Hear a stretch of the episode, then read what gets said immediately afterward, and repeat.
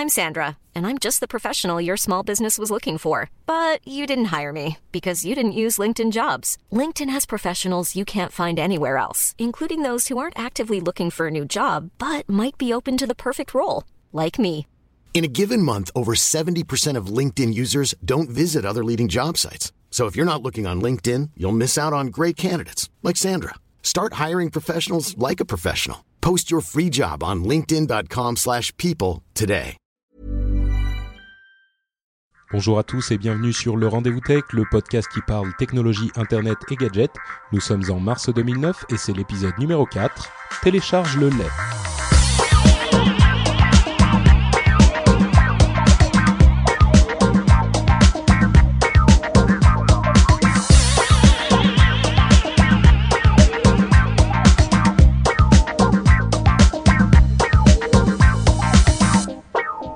Bonjour à tous et bienvenue sur le Rendez-vous Tech, le podcast bimensuel où on parle de l'actualité tech, internet et gadgets. Je suis Patrick Béja et euh, aujourd'hui j'ai mes deux invités, euh, enfin mes deux compères même, euh, avec qui j'ai l'habitude de faire l'émission depuis déjà ouf au moins un mois et demi, même peut-être même deux mois. Jeff et Yann sont de retour après une courte absence pour l'épisode précédent. J'espère que vous allez bien les gars, vous êtes en forme, vous êtes à bloc? Oui, Bonjour enfin, à tous. déjà je suis content d'être de retour et, euh, et puis je suis pas à bloc parce que j'ai chopé la crève, mais en tout cas c'est vrai que ça m'a manqué tout ça. J'ai, j'avais un peu envié euh, Mathieu et Corben d'être sur l'épisode 3, j'avais pas pu être là, mais en tout cas je suis très content d'être à nouveau de retour sur le rendez-vous tech et on va essayer de vous faire quelque chose de bien pour euh, pour cet épisode. Super. Jeff, ça va Eh aussi bien, tu, tu ga- ça va très bien. Yann, tu gardes tes microbes. Enfin, l'avantage, c'est que je suis à 12 000 km de toi, donc je ne les récupérerai pas. Et c'est un plaisir d'être là, comme tous les mois. Super. Euh, bah, écoutez, je vais en plus euh, de, de, de mes deux euh, collaborateurs dans le podcast dire bonjour à aux gens qui nous regardent en live, puisqu'on est en train de faire un petit test pour commencer à, à retransmettre les enregistrements en live sur le site de YouStream, qui est utilisé par beaucoup de gens. Donc, salut à la chatroom. Vous me voyez en, en- à l'image. N'est-ce pas? Tout le monde va bien? Oui, bon, évidemment, vous, vous qui nous écoutez dans le dans le podcast, euh, vous ne vous ne savez pas ce que répondent les gens de la chatroom, mais ils sont super enthousiastes. Donc c'est c'est un petit Ouais. test. Si ça se passe bien, on le fera donc à chaque émission. Euh, donc bah, j'espère que ça va bien se passer. Euh, Excusez-moi, je vous ai coupé les gars. Jeff, tu voulais dire un truc? Non, non, je, disais que c'était très sympa d'avoir la chatroom. C'est, quelque chose qu'on expérimente au travers du, euh, podcast Wow Insider. Et à chaque fois, ils, euh, ils ont une forte participation de la chatroom. Euh, je crois qu'ils ont 200 ou 300 personnes en permanence. Donc, j'espère qu'à un moment, on aura une, une audience Ouais. suivie. Et en fait, ça me fait très plaisir que tu utilises du stream parce que c'est un des investissements. Oui, c'est ce que tu me disais. Mais tu sais que enfin tout le monde utilise UStream pour retransmettre les podcasts et les trucs du genre. Et, euh, et je savais même pas que, que tu euh, que tu étais un investisseur de UStream. Donc euh, bah, en plus, euh, on te fait de la pub, donc c'est magnifique. C'est toujours apprécié. Donc voilà, c'est même pas euh, volontairement qu'on fait de la plus de pour pour Jeff. Il est il est directement dans tous les trucs euh, cool sur Internet, presque tous. Euh, euh, Pas tous, donc tous. Aujourd'hui, on va parler donc musique, un petit peu piratage comme la dernière fois. On va parler Kindle, on va parler Twitter euh, et Apple, euh, entre autres. Et puis, ben, on va se lancer tout de suite euh, dans notre premier sujet, qui est euh, celui dont Yann voulait parler, mais qui s'est avéré être finalement une sorte de pétard mouillé un petit peu. Hein. C'est faitmesdevoirs.com. Euh, et dans les notes qu'on a préparées, tu étais assez véhément. Donc, je vais te laisser Yann euh, expliquer un petit peu. je pense que tout le monde sait de quoi il s'agit, mais surtout ce Oh. que tu ce que tu en penses. Ben, effectivement, il y a, y a un truc qui a, qui a défrayé la chronique, la chronique ces, ces dernières semaines. C'est un site qui a été lancé par un Français euh, qui s'appelle faitmesdevoirs.com. Ça, c'est le nom du site, pas le nom du Français qui l'a lancé. et, euh, et en fait, c'est c'est un site globalement où les étudiants, les collégiens, les lycéens pouvaient envoyer leurs devoirs les devoirs que demande leur professeur de faire euh, le soir, quoi, les devoirs qu'on a tous fait quand on était étudiant. Donc on envoie les devoirs, on les scanne, on les envoie sur ce site, et après on a un professeur ou un étudiant plus âgé qui vous les fait, qui les corrige et qui vous le renvoie euh, complété euh, moyennant finance. Donc c'est euh, au summum de, de de ce qui peut se faire de plus immoral. euh, au niveau de l'éducation nationale, surtout en France où euh, on est vraiment très très très très regardant sur ce genre de choses. Donc le site a été lancé, je crois, la semaine dernière. Finalement, il est resté up que 24 heures, puisqu'il y a eu, ça, ça fait ça fait la une des journaux. On en, on a entendu parler sur euh, le, le, JT de France 2, sur M6, TechCrunch, Fox, Fox News, même les sites américains en parlaient. Et donc on en a parlé partout et, euh, puis voilà quoi, tout le monde trouvait que c'était un peu euh, du n'importe quoi de de, de, de, contre de l'argent finalement de proposer de, de faire les devoirs des, des étudiants. Et donc euh, voilà quoi. Je, Mais ce que tu disais, c'était c'était euh, carrément, enfin c'était des questions intéressantes. Genre, est-ce qu'il est possible euh, d'interdire ce site même? Parce que a priori, il y a c'est pas clairement euh, illégal, c'est pas, c'est moralement répréhensible, mais c'est pas illégal. Donc, euh, si jamais euh, ils voulaient faire un site comme ça et qu'il persistait, ben concrètement, il y aurait pas de moyen de les arrêter, même si tout le monde a fait une levée de bouclier. Ben, dire qu'on, enfin, faire pression pour pour arrêter le site, c'est ce qu'ils ont fait. On ne pouvait pas légalement demander au gars de par rapport à tel et tel article de loi d'arrêter son site, mais bon, il a reçu tant de pression de part et d'autre qu'il a été obligé de, fermer son site. Et, euh, et moi, personnellement, enfin, moi, j'aimerais te poser la question à toi et également à Jeff. Est-ce que c'est un truc que vous auriez utilisé, vous, étant étudiant, par exemple, si tu étais au lycée, en terminale, est-ce que c'est un truc que, tu aurais pu utiliser pour, euh, voilà, quoi, t'es, crevé, t'as un devoir de géométrie à remettre pour le lendemain et, euh, et t'as pas envie de, de le faire, quoi, t'as envie de sortir. Est-ce que c'est un truc que tu aurais pu utiliser pour ouais, raison X ou Y, hein je vais laisser, je vais laisser Jeff répondre et entre temps, je vais poser la question à la chat room. Euh, qui, qui, je vais leur demander et on va, on va dire voir après leur réaction si eux aussi ils auraient utilisé, euh, parce qu'il y en a beaucoup qui sont étudiants aujourd'hui, donc euh, on va voir leur, euh, leurs sentiments. et Jeff, toi, qu'est-ce que tu aurais fait? Bah, écoute, je pense que je, enfin. Je pense pas que je l'aurais utilisé parce que c'est débile. Je veux dire, quand on le, la, une des choses que j'ai le plus de mal à faire comprendre à mon fils qui a 12 ans et à ma fille qui a 8 ans, c'est que le fait de faire les devoirs, même si c'est pénible et ça les empêche de jouer aux, jeux vidéo, euh, bah, c'est pour euh, construire leur futur et donc euh, avoir quelqu'un qui fait tes devoirs, ça amène strictement rien.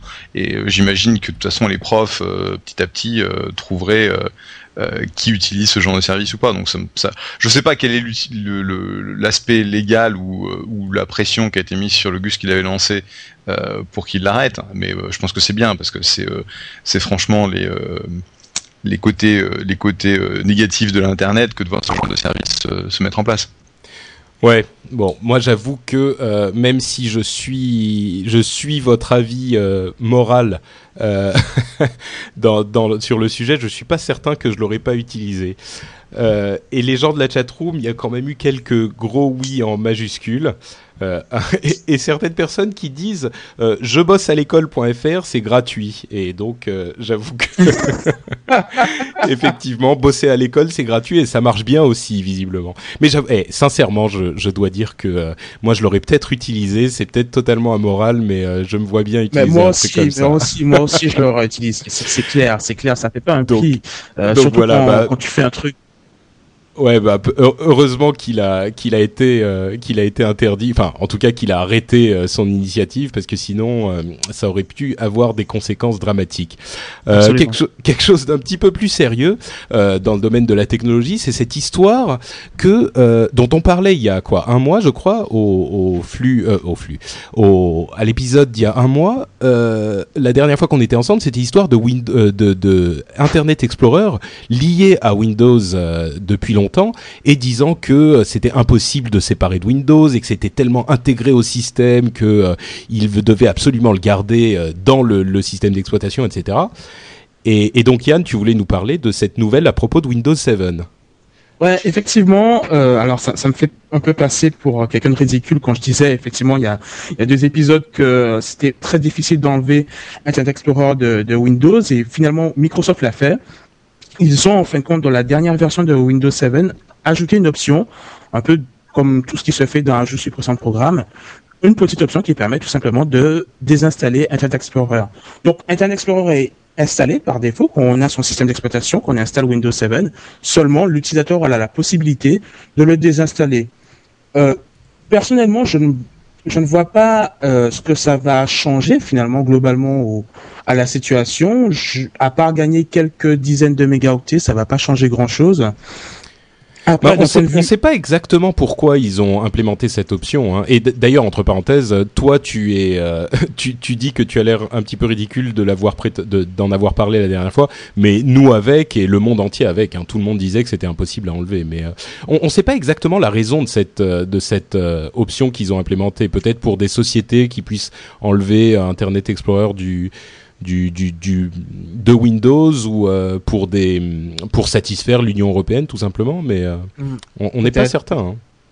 Mais en, en, même temps, cette action, ce fait de, de désinstaller, de, enfin de proposer la désinstallation de, du navigateur, ce n'est qu'une illusion, puisque quand on y regarde de plus près, d'un point de vue plus technique, qu'ils ont fait, c'est juste enlever euh, l'exé finalement, l'exécutable de, de d'Internet Explorer, mais le noyau même du navigateur de Microsoft est encore intégré au système d'exploitation, ce qui fait que, comme je le disais dans, dans les commentaires, je crois de, de l'épisode précédent, euh, une application qui se base sur le fait que Internet Explorer est installé sur la machine et qui utilise ses atouts d'Internet Explorer continuera de fonctionner. Winamp, par exemple, se base sur le principe que Internet Explorer est installé sur la machine. Même si, quand vous installez Windows 7, vous désinstallez Internet Explorer, Winamp continuera à fonctionner comme d'autres applications qui se basent là-dessus. Donc, ce donc il n'est pas véritablement retiré complètement du système. C'est juste la, la, partie vraiment navigateur Internet qui est, euh, qui est supprimée. D'accord, je comprends. Euh, à, propos de Windows 7, justement, j'ai installé et, euh, et, essayé Windows 7 il y a quelques jours. Euh, on, on, disait la dernière fois que vous deux, vous ne l'aviez pas encore euh, utilisé. Vous, vous n'avez toujours pas eu l'occasion de le, le tester?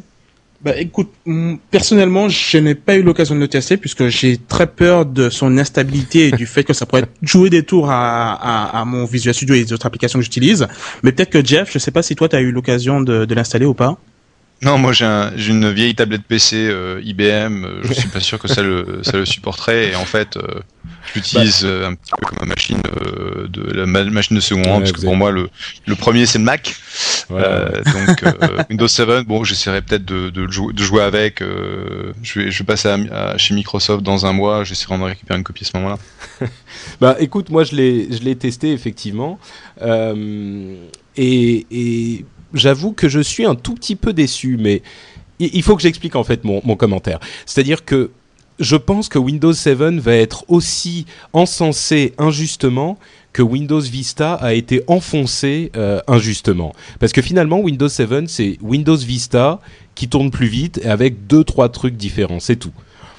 Et tous les gens qui ont qui ont craché sur Vista et qui le, le détestaient euh, par principe, je pense qu'ils vont par réaction euh, adorer Windows 7, alors que finalement, sincèrement, c'est quasiment la même chose. Je veux dire, moi, j'ai vu presque pas de différence. Je l'ai installé sur mon petit portable sur lequel je suis en train de faire le streaming en ce moment. Salut euh, aux gens de la chatroom. et, et bon, il tourne sur ce portable qui est vieux, hein, qui doit avoir 3-4 ans. Donc évidemment, il est plus léger que Windows euh, Vista, mais au niveau des, fonctionnalités, du peu que j'ai testé, en tout cas, il n'y avait pas une différence flagrante. Donc euh, voilà, mon pronostic, c'est euh, pas pas une, enfin. Mais la question, la question pour toi, Patrick, en fait, c'est par rapport à un Windows XP, puisque moi, je suis toujours avec la version antidiluvienne d'XP. Entre XP et 7, si tu arrives à le faire tourner sur une machine qui a 3-4 ans, est-ce que tu conseilles de passer sur 7 ou est-ce que tu restes sur XP Oh bah faut passer sur 7. Mais moi non, il faut aussi que je dise que j'aime beaucoup Windows Vista. Je fais partie des 3 4 euh, rebelles qui aiment Vista. donc euh, mon, mon, mon jugement est peut-être biaisé. Mais en même temps, quand tu dis ça, j'ai l'impression que pour toi, Windows 7, c'est un peu un, Vista SP3, quoi. C'est un service pack 3, euh, en fait, c'est un service pack de Windows Vista. Il y a quelques changements, mais dans l'ensemble, oui, c'est ce que c'est ce que je dis exactement. C'est c'est Windows Vista, euh, un petit peu changé, renommé pour faire plaisir aux gens qui veulent quelque chose de nouveau, mais Enfin bon, ça c'est mon jugement, hein, mais je suis sûr que le monde entier va encenser Windows 7 quand il sortira, euh, et ça sera à tort parce que vous pouvez l'avoir aujourd'hui en installant Windows Vista. Bon, euh, à ceci près que Windows 7 tourne beaucoup plus vite euh, et il est plus léger. Ça, c'est pas mal, c'est pas mal déjà. Oui, c'est déjà pas mal, c'est sûr. Autre chose, on va passer à la musique. Euh, visiblement, la musique est au cœur de nos de nos euh, préoccupations en ce moment dans le monde de la technologie, comme depuis quelque temps, mais là particulièrement. Euh, avec encore une histoire de, de que nous a euh, proposé Yann sur Deezer. oui. Alors, je ne sais pas si les, les auditeurs connaissent un petit peu ce site Deezer qui est assez révolutionnaire. Ah, mais je crois que qui que ce soit qui a moins de, de 25 ans aujourd'hui connaît Deezer. C'est pas possible de ne pas connaître. Ben écoute, euh, et pas plus tard qu'une semaine, j'en parlais à un collègue qui n'avait jamais entendu parler de ce site-là. Donc, euh, qui a plus de 25 ans. Qui oui qui effectivement ah, qui a plus de 25 ans. Voilà. Effectivement. Enfin voilà euh, en, en, en, deux mots Deezer c'est un site qui vous permet de, de rechercher de la musique un single n'importe quoi et de pouvoir écouter cette musique en, en streaming sans avoir à la télécharger. Et euh, quelque chose d'assez extraordinaire en train de se passer, c'est que Deezer, qui existait en version mobile pour l'iPhone notamment, euh, ben, la version de l'iPhone était limitée dans le sens où on vous imposait euh, des playlists, vous ne pouviez pas sélectionner la musique que vous vouliez écouter avant. Et là, le, le, le, fondateur de Deezer a présenté une version de du lecteur sur iPhone qui va également débarquer sur BlackBerry, où on va pouvoir sélectionner les morceaux qu'on veut écouter. Donc c'est assez intéressant puisque tout le monde attendait cette, mise à jour au niveau de, des applications mobiles.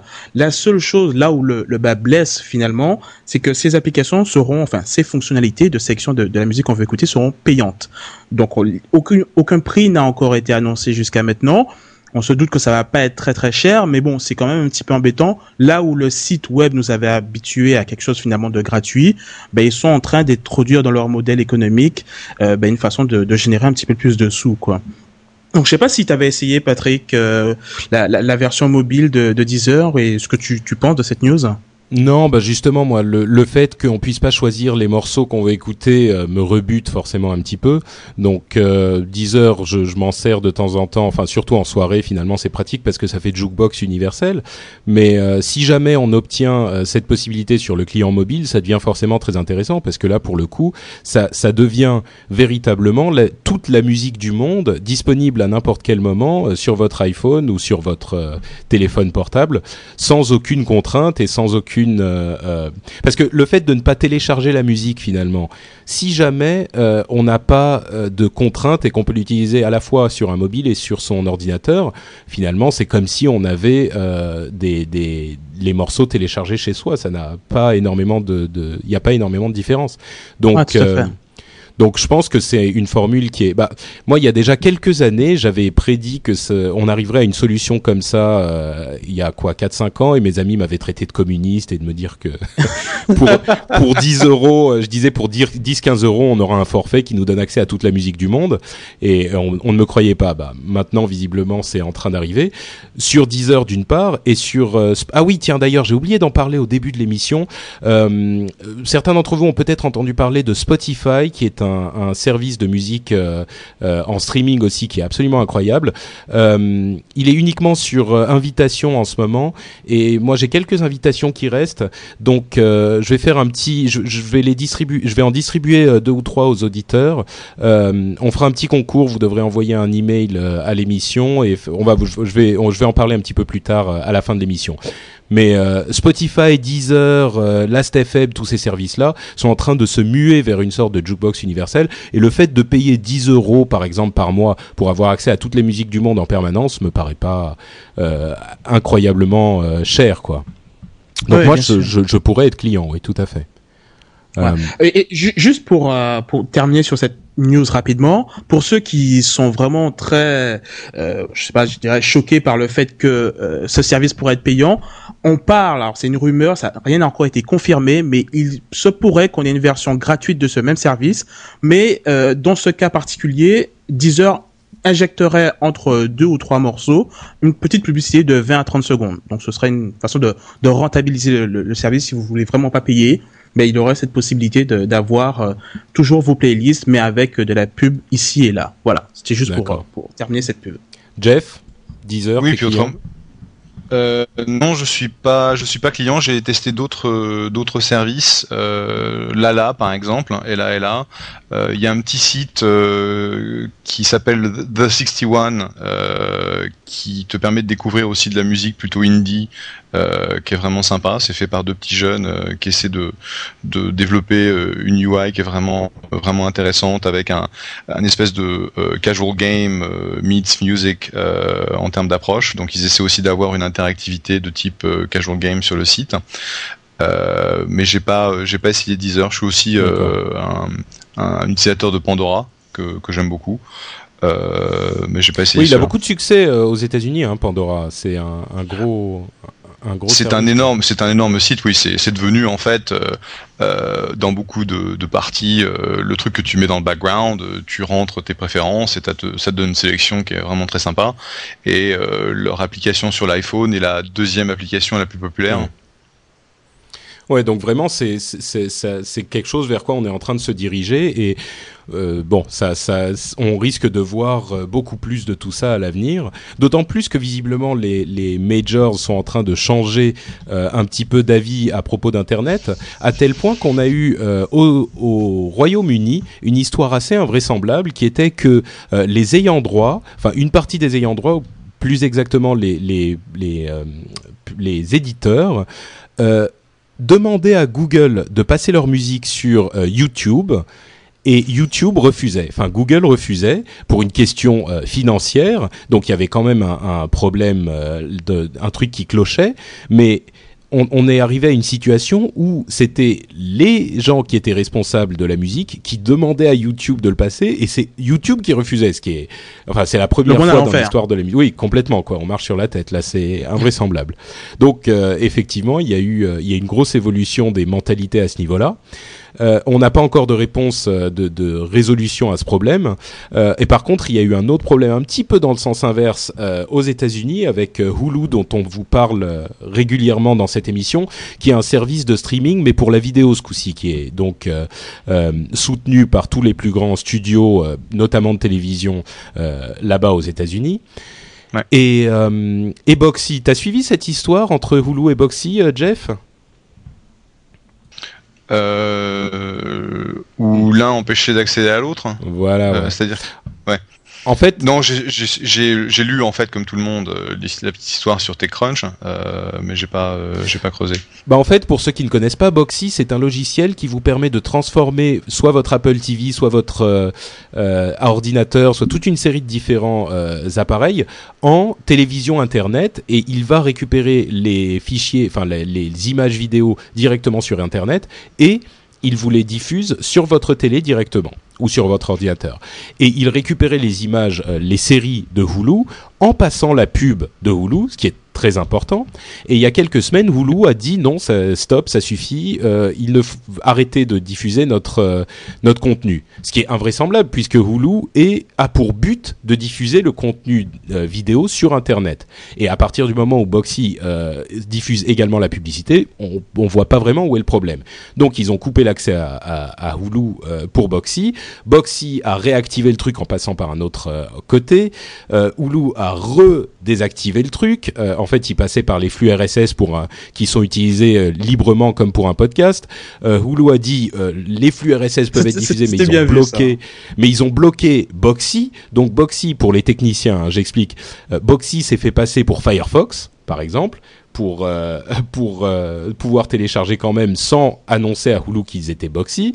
Et on en est aujourd'hui au moment où euh, Hulu ne peut pas du tout bloquer l'accès puisque ils ont le principe même du truc c'est que n'importe qui peut y accéder c'est en accès libre. Donc on, imagine que la raison de, cette, euh, de ce blocage vient pas vraiment de Hulu en elle-même, qui est une société tournée vers Internet, mais des ayants droit, euh, qu'il a encore, des, des, studios, sont encore un petit peu... Euh, ils se sont dit, bon, tant que c'est pour la diffusion sur Internet, ça va, mais si on trouve un moyen pour diffuser sur la télé, ça nous dérange plus.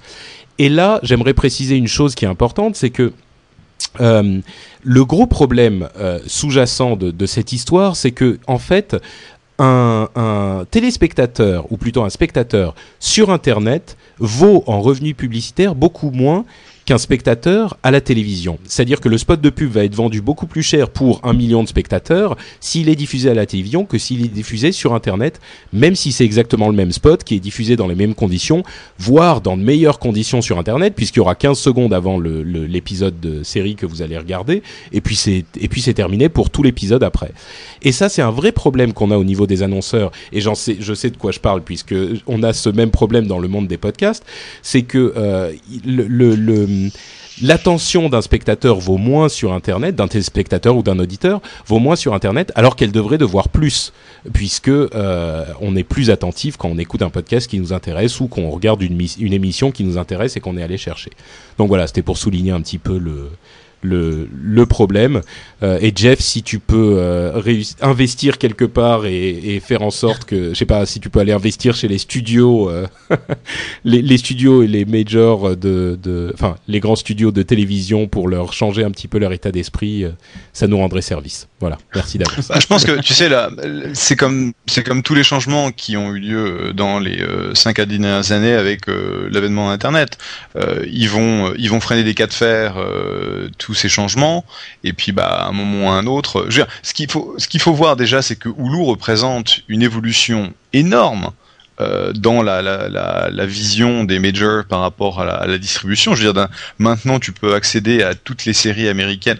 Évidemment, c'est aux États-Unis, c'est pas encore en Europe, mais euh, tu peux accéder aux séries euh, américaines sur Internet et regarder en fait tout, ce que tu veux à ta, convenance en regardant euh, euh, de la pub euh, de temps en temps sur le même principe que les coupures que l'on a dans ce pays, puisque c'est pas comme en, Europe où c'est relativement limité, nous on a le droit à 4 ou 5 coupures par série de 1 heure.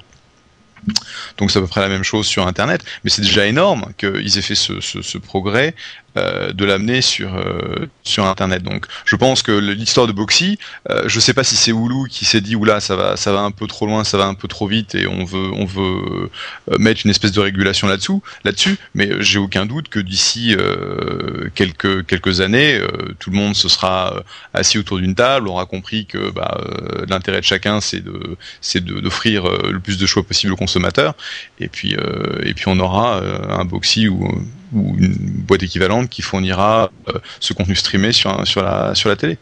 Ouais, moi je crois qu'il y a beaucoup de vieux qui vont devoir mourir avant que ça ne ça n'arrive, mais bon, ou partir à la retraite. Soyons soyons euh, plus gentils, Par, disons partir à la retraite.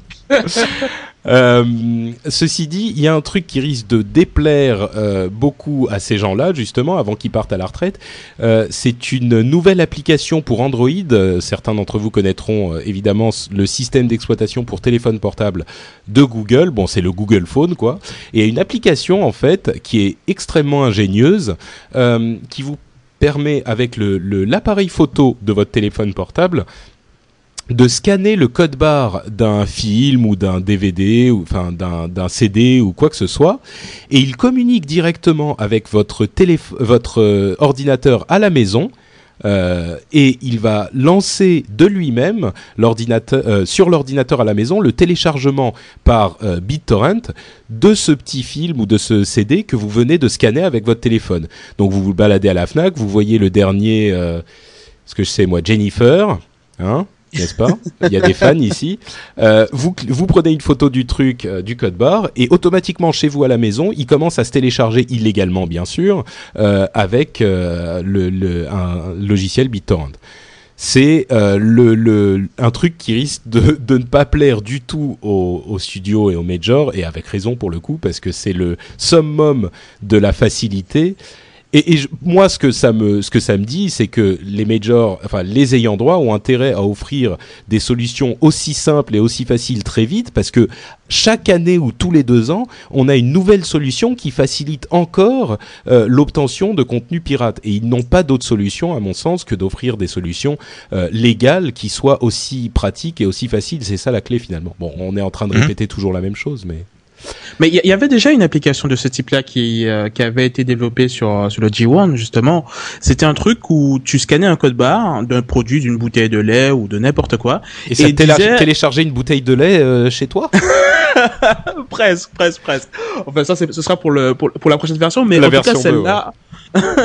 pour pour celle-là en fait quand ça te disait ben voilà euh, ce que tu viens de scanner ben tu vas tu vas là-bas enfin à trois rues d'ici dans tel magasin et tu le trouveras à moins cher que que le modèle que tu as juste en face de toi quoi donc tu et, ouais. et ça c'est parfaitement légal et c'est un truc qui euh, c'est la, la, première implémentation de la lecture des codes à barres qui avait été faite sur G, G1 et euh, et c'est c'est parfaitement légal donc je pense que c'est des choses qui vont qu'on va voir de plus en plus quoi tout à fait ouais. Mm -hmm. ouais. c'est vrai que Pardon Yann, je euh, Jeff, je t'interromps. T'as aussi, as aussi la, la, version plus utile qui est de vérifier, euh, genre pour les gens qui ont des allergies ou euh, des, des, choses qu'ils ne peuvent pas, ne peuvent pas manger, le fait de scanner un produit avec le code barre te permet d'aller taper dans la base de données qui a ton profil à toi, qui, qui te dit oui c'est bon, c'est quelque chose que tu peux manger ou pas quoi.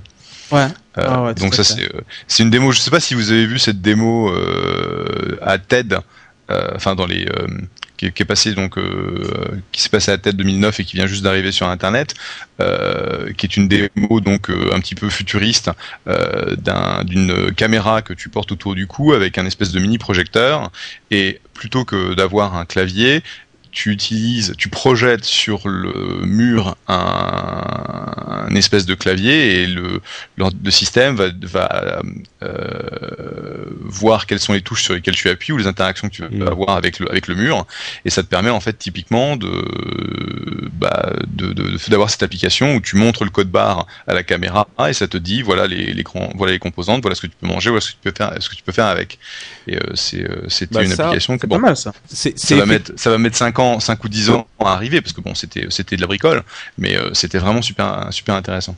Bah c'est vraiment le, le, tout, cette, tout ce nouvel univers finalement que nous, que nous ouvrent les, euh, les mini-ordinateurs que sont aujourd'hui nos téléphones portables quand ils sont connectés à Internet en permanence.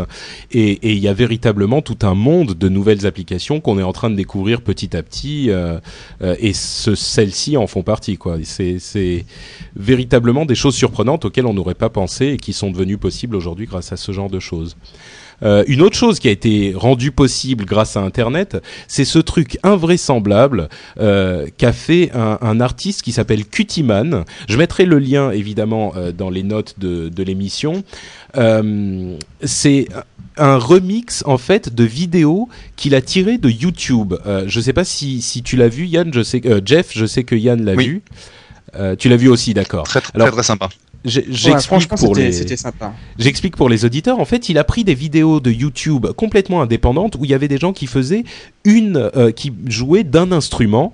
Euh, sur chaque vidéo, donc d'un instrument complètement seul. Et il a pris 5, 6, 7, 10 vidéos différentes, il les a remixées ensemble et il a fait des, euh, des morceaux complètement nouveaux à partir de tous ces trucs-là. Et en plus, comme il est super doué, ça rend vraiment bien et c'est je sais pas il y a quelque chose de fascinant de dans, cette idée que euh, tous ces gens-là avaient mis leurs vidéos sur YouTube pour jouer pour faire c'était des profs par exemple de musique qui montraient un truc ou euh, le, le, gamin qui euh, se met à chanter euh, devant sa webcam euh, pour pour impressionner ses potes ou sa nana et et toutes ces vidéos remixées ensemble de cette manière complètement magique pour créer quelque chose de nouveau, c'est vraiment, je sais pas, il y a quelque chose de d'intéressant là-dedans, quoi. Moi, ça. Oh, c'est sensationnel, c'est sensationnel, c'est pratiquement de l'art. C'est moi ce que j'aimerais vraiment voir avec ce truc-là. Peut-être que c'est sur le site, j'ai regardé rapidement, mais j'ai pas vu. C'est, ce serait une forme de making of, au moins connaître euh, l'URL des, des vidéos indépendantes sur lesquelles il s'est basé pour faire ces trucs-là, parce que on, se dit quand on regarde ces, ces vidéos, mais c'est pas possible. Il n'a pas pu faire quelque chose d'aussi incroyable, d'aussi impressionnant, parce que moi, c'est vraiment, enfin, si jamais le truc il sort demain sur iTunes, il sort un album comme ça, moi j'achète euh, sans problème, parce que de, point de vue production, de point de vue euh, qualité d'écoute et, et, richesse de la musique, ça, ça a du tempo, ça a du rythme, ça passe très très bien, et c'est des univers complètement différents, et, euh, et moi j'aimerais bien voir le, le du truc, quoi. Bah, il y, a les, les, les, dans les, le générique sur le site, il y a les noms de toutes les vidéos qu'il a utilisées. Ah. Mais on est, je pense qu'on est en train de faire très envie aux, aux, aux, gens qui écoutent l'émission. Donc, allez voir le lien sur le, le, le site euh, quand vous reviendrez chez vous, si vous êtes en train d'écouter quelque part, ou alors directement maintenant si vous êtes en train d'écouter devant votre ordinateur. Et vous pourrez écouter ça, c'est vraiment fascinant. Ah. Euh, Kindle.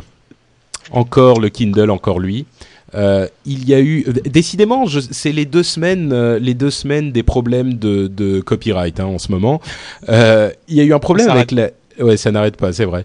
La guilde des auteurs euh, avait un problème avec la nouvelle fonction du Kindle 2 dont on a déjà parlé, qui était la fonction de lecture synthétique des livres. Euh, vous savez, c'est la, dans le Kindle 2, il y a la possibilité de faire lire un livre par l'ordinateur avec la voix de robot. Quelqu'un veut se risquer à la faire, euh, la voix de robot? Je me, je me risquerais pas à la chose, mais, mais cela dit, je trouve que il y a, y a, y a, on a fait des, des, des progrès phénoménaux dans, dans, dans ce domaine-là. Ça devient audible, disons. Ça devient audible. C'est pas, c'est pas non plus complètement naturel. Bah, c'est, c'est quand même vachement bien, je trouve. Oui, très bien, très bien, mais pas. pas mais pas je, te laisse, je, te, je te laisse continuer. Donc, euh, il y a cette fonction et la guilde des auteurs euh, a menacé euh, Jeff Bezos, donc enfin le, la société Amazon, qui est les- le constructeur du Kindle. Euh, d'un procès parce qu'il disait ça va empêcher enfin ça va euh, ça va faire en sorte que les gens n'achètent plus de livres audio s'ils peuvent lire leurs livres euh, sur leur Kindle directement leur livre normal. Alors outre le fait qu'il me semble que c'est un petit peu exagéré c'est quand même euh, étrange de, de faire euh, une euh, de menacer d'un procès pour ça parce que bon si quelqu'un a acheté le livre il a bien le droit de de demander à quelqu'un de le lui lire par exemple ou enfin bref bon ça c'est c'est un autre problème. Mais le truc qui était intéressant dans cette dans cette histoire c'est que L'histoire a fait le tour du net pendant deux ou trois jours, un petit peu plus, et puis Amazon a dit bon ok, on va autoriser les, euh, les, différents éditeurs à désactiver cette fonctionnalité s'ils le veulent. Et la vitesse à laquelle ils ont répondu ont laissé, ont, ont laissé penser à beaucoup d'analystes sur Internet qu'en fait Jeff Bezos, qui est l'initiateur du projet Kindle, avait déjà euh, prédit que ça poserait un problème euh, aux ayants droit et aux éditeurs. Il avait intégré cette fonction à la base dans le Kindle et il s'est dit le jour où ils vont gueuler, eh ben on va activer cette possibilité euh, pour permettre aux ayants droit de ne de, de, de en fait de ne pas autoriser la lecture. Et donc, ça sera sur une base de euh, chacun choisira s'il veut ou s'il ne veut pas acheter le livre qui autorise ou qui n'autorise pas la lecture euh, toute seule, enfin la lecture par le Kindle. Évidemment, il, est clair que quand c'est présenté comme ça, si on vous propose un livre qui peut être lu par votre Kindle et un livre qui ne peut pas être lu, peut-être que vous aurez tendance à choisir celui qui vous propose plus de possibilités. Donc, ça incitera les ayants droit et la guilde des auteurs notamment à activer cette, cette euh, possibilité malgré tout. Euh, Jeff, toi qui es un petit peu plus orienté business, il te semble euh, cohérent, cette, cette, euh, ça te semble cohérent cette théorie que Bezos avait prévu l'histoire ou c'est du fantasme d'internetien Bah, c'est vrai qu'ils sont, ils ont, ils ont mis en place une solution très très rapidement. Et quand on connaît Amazon, bah, qui est, qui est, un, qui est une grosse boîte, qui doit qui a avoir pas mal, qui, a besoin de pas mal de temps pour faire bouger ses troupes, euh, le fait que euh, ça se mette en place aussi rapidement a, amené ces, euh, supputations qu'ils s'y attendaient un petit peu. Objectivement, bah, c'est pas idiot de penser qu'ils avaient dans l'esprit que ce genre de lait de bouclier pourrait se passer et qu'ils aient une solution toute prête. Ça me semblerait ça me semblerait logique. Euh, par contre, je sais pas, j'ai pas euh, j'ai pas de détails euh, de d'Amazon même, euh, donc je peux Bon, pas tu dire. te mouilles pas quoi, donc tu sais pas. Non, je sais pas. D'accord. Je, lis, temps- je lis les mêmes, je lis les mêmes sources que toi, euh, qui ont fait leurs propres supputations. et Ouais. Non, bah de toute façon, personne sait. Hein. Effectivement, c'est un truc qu'on qu'on pense, mais euh, bon, bon, personne ne pourra savoir. Yann, je t'ai interrompu à nouveau. Non, enfin, je- voulais juste dire que la synthèse vocale, c'est quelque chose qui existe déjà depuis un moment. C'est pas, c'est pas hier que subitement on a oui, mais commencé là, à avoir un euh, appareil. là, c'est euh, directement lire sur l'appareil qui est fait pour pour euh, euh, st- euh, stocker des livres, qui peut les lire à haute voix. Donc, c'est pas tout à fait la même chose que la synthèse vocale sur ton Mac. Ouais, mais en même temps, tu as, tu as le, je crois que le, comment s'appelle, les Pocket PC sont capables de, de faire de la synthèse vocale. J'avais vu ça dans leur SDK. Et, euh, et donc, du coup, t'as, as plusieurs périphériques qui savent faire ça. Moi, personnellement, je pense que c'est, c'est quelque chose qui peut aider à la vente du livre. Enfin, tu, tu ouvres, Ah bah, écoute. euh, les, les malentendants seraient, seraient plus susceptibles d'acheter ce genre de choses-là, même si le Kindle 2 n'est pas taillé pour permettre de naviguer à, à- à un malentendant, mais je pense que c'est intéressant. Et puis surtout, c'est c'est déjà limité par le fait que une synthèse vocale ne pourra jamais euh, faire, enfin communiquer de l'émotion. Il ne sera incapable ah, de, jamais, on ne sait pas. Hein. Mais euh, l'ironie, la colère, la joie, ça c'est des choses qui euh, qui sont vraiment des, des thèmes qu'on va avoir dans un roman et, et, pas dans quelque chose qui est plus dédié à la finance de marché. Donc je pense que c'est des, des la, oui, mais dire que, la, dire que la synthèse vocale ne pourra jamais le faire, c'est quand même euh, un petit peu présomptueux comme. Euh, oui, mais tu me connais, Yann. tu me connais, Patrick. Moi j'aime bien. si, si vous avez déjà euh, utilisé des services comme Audible qui vous permettent d'acheter des audiobooks, donc des livres qui vont être lus par les auteurs, euh, je pense qu'effectivement ça prend une dimension euh, assez, assez intéressante. Euh, cela dit, alors que le, une fois que la synthèse vocale aura atteint un niveau de, de, de, perfection suffisant pour que la plupart des textes puissent être rendus sans, sans, sans une voix trop mécanique, électronique, robotique, euh, il y aura, je pense, pas mal de, types de bouquins euh, ou même de news. Je veux dire, je pense, moi, je pense surtout aux, news le matin. Euh, avoir un service où euh, on te compresse les news et on te ressort ça en un quart d'heure, une demi-heure, de manière à ce que tu aies l'ensemble de toutes les toutes les news qui t'intéressent dans ton dans ton téléphone, ça pourrait être intéressant. Justement, tu m'offres une transition parfaite pour la deuxième partie de cette histoire, qui est que il y a eu une étude qui a pardon, une étude qui a été faite à propos du coût euh, d'impression des journaux aux États-Unis, qui est euh, sans doute pas loin du coût d'impression des journaux dans le monde en général, et euh, ils sont arrivés à la conclusion que ça coûterait moins cher aux éditeurs des journaux des quotidiens hein, de d'envoyer un Kindle à tous leurs abonnés que d'imprimer le journal et de le faire parvenir aux abonnés. Ce qui est quand même et, et ils ont ils ont dit euh, dans cette étude que euh, le, le, système d'impression euh, de, de, du papier finalement était un système complètement euh, euh, complètement passé, passéiste et enfin peut-être pas passéiste mais en tout cas dépassé et qu'aujourd'hui ça coûtait beaucoup beaucoup trop cher de, de faire imprimer du papier et de le distribuer et que toute cette infrastructure n'était plus rentable aujourd'hui. Disons que c'est certainement quelque chose dont on se doutait, mais l'idée de se dire concrètement que ça coûterait moins cher d'envoyer un Kindle à tous les abonnés que d'imprimer le journal, c'est quand même quelque chose de saisissant. quoi. C'est une image qui marque. Euh, c'est une image qui marque, euh, mais c'est euh, c'est en train de se dérouler sous nos yeux puisque aujourd'hui, là, en ce moment, si tu regardes TechCrunch, tu verras une histoire, enfin une news comme quoi le Seattle Post Intelligencer, qui est, un, grand journal de la région de la région de Seattle, va arrêter d'imprimer son journal, je crois c'est demain et ils vont passer en euh, online only, c'est-à-dire qu'ils conservent euh, l'activité du journal, mais ils arrêtent d'imprimer. Euh, ce sera essentiellement en distribution online, parce que bah, le coût d'impression, le coût de distribution, le coût des invendus fait que c'est plus économiquement viable. Bah, c'était l'une des grandes prédictions des, des, de nos camarades de Buzz Out Loud. Je crois que c'était Mollywood qui disait ça dans ses prédictions pour l'année 2009.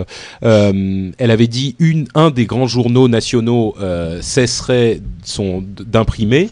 Et c'était vraiment prophétique parce que pour le coup, il y en a plusieurs qui ont annoncé cette intention euh, dans différentes villes des États-Unis et c'est arrivé beaucoup plus vite qu'on ne le pensait. Donc euh, effectivement, t'as pas tort, c'est en train d'arriver euh, concrètement sous nos yeux, quoi bah, ils sont tous, de toute façon, ils sont tous dans, une situation euh, économique et financière complètement précaire. Euh, soit en banqueroute, soit de doigt de la banqueroute, soit en, ayant euh, carrément bah, fermé les portes. À San Francisco, le, le San Francisco Chronicle, qui est en gros le grand, le grand daily de, du coin, va virer 70% des du staff pour essayer de, se maintenir à flot, mais ils vont essayer de continuer à, imprimer le journal. Donc clairement, de toute façon, euh, les éditions euh, imprimées telles qu'on les connaît, d'ici quelques années, elles n'existeront plus. Ouais, mais moi je ne souhaite que l'arrivée du Kindle en France. Peut-être que ça arrangera tous nos problèmes d'un seul coup. Peut-être que je suis un petit peu optimiste aussi. Euh, maintenant, le quart d'heure Twitter. Euh, évidemment, on ne peut pas s'en passer. Hein. Euh, c'est, il faut qu'on ait notre petit lot de news Twitter à chaque épisode.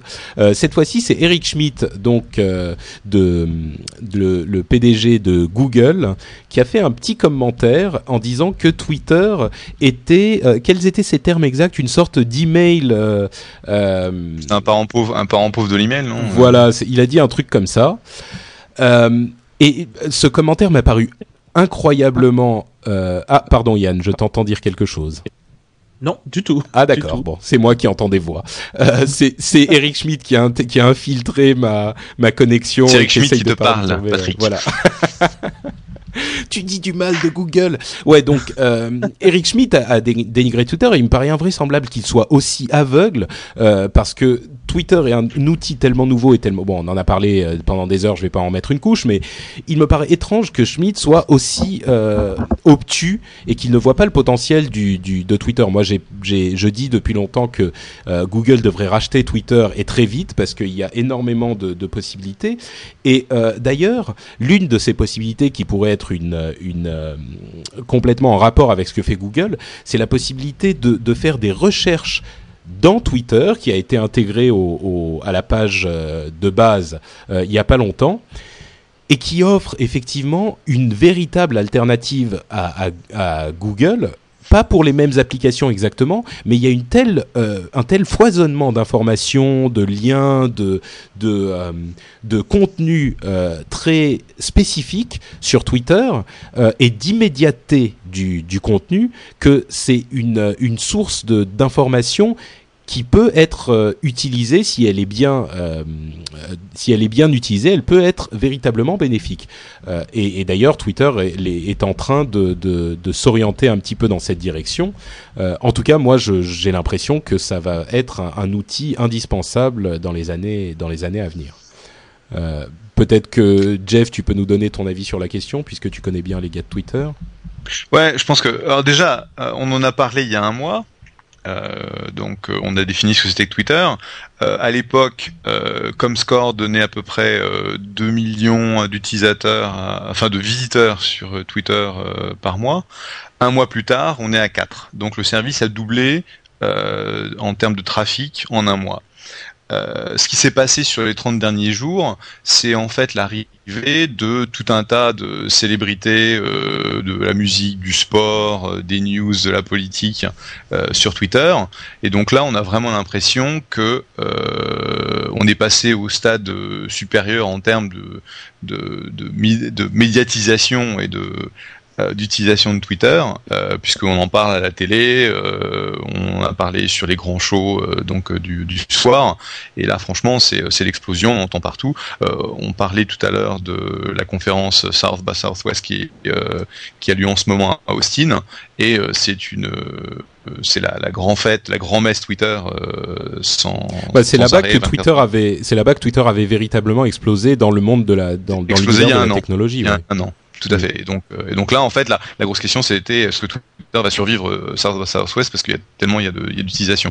Donc, je pense que euh, aujourd'hui, le, le, ce que dit Schmidt, euh, déjà, faut, faut, je pense déjà que Schmidt est quelqu'un de très intelligent. Et donc, quand il dit quelque chose, il y a des raisons pour lesquelles il le dit. When you're ready to pop the question, the last thing you want to do is second guess the ring. At Bluenile.com, you can design a one of a kind ring with the ease and convenience of shopping online. Choose your diamond and setting. When you find the one, you'll get it delivered right to your door. Go to Bluenile.com and use promo code LISTEN to get $50 off your purchase of $500 or more. That's code LISTEN at Bluenile.com for $50 off your purchase. Bluenile.com code LISTEN. Hiring for your small business? If you're not looking for professionals on LinkedIn, you're looking in the wrong place. That's like looking for your car keys in a fish tank. LinkedIn helps you hire professionals you can't find anywhere else, even those who aren't actively searching for a new job but might be open to the perfect role. In a given month, over 70% of LinkedIn users don't even visit other leading job sites. So start looking in the right place. With LinkedIn, you can hire professionals like a professional. Post your free job on linkedin.com slash people today. Euh, donc soit c'est une position compétitive euh, que Google veut se donner. Euh, bon, ils ont le service Blogger, qui est une des plus grosses plateformes de blogging sur la toile. Ils ont racheté euh, Haiku, qui était une espèce de Twitter knockoff, enfin un, un, c'est même pas un compétiteur parce qu'il est très pratique. Ta, connexion est un peu est un peu limite là. T'as as eu un petit moment. On dit Haiku. Ah bon, on dit Haiku, on dit pas Jaiku, d'accord. J'ai toujours entendu Jaiku en fait. Bah nous on dit Haiku. D'accord. Euh, et donc euh, eux, euh, bon, je pense pas qu'ils puissent dire bon, nous on a un compétiteur à Twitter, mais je pense que si Schmidt était effectivement intéressé par acheter la boîte, il n'irait pas le dire devant tout le monde. Oui, non, c'est évident. Sachant que, de toute façon, le jour, le jour où un des gros, donc Google, Yahoo et Facebook, euh, se prépare à racheter Twitter, de toute façon, il y aura une grosse euh, mise aux enchères euh, de la boîte avec bah, MySpace, les boîtes traditionnelles de médias, etc., qui se mettront sur les rangs. Et donc, je pense que si la rumeur du prix de 500 millions de dollars est, est réelle pour Twitter il y a un mois, on peut se demander de la valeur de Twitter d'ici d'ici quelques mois, puisque je ne vois pas de raison particulière à ce que la, pénétration de Twitter diminue. Euh, moi, je vois en fait euh, la, la quasi-totalité de mon réseau LinkedIn arriver sur Twitter euh, les uns après les autres, et je dois avouer que la croissance m'a vraiment impressionné. Ah bah ces derniers temps, Twitter est absolument partout, peut-être un petit peu moins en France, même si ça commence à arriver également.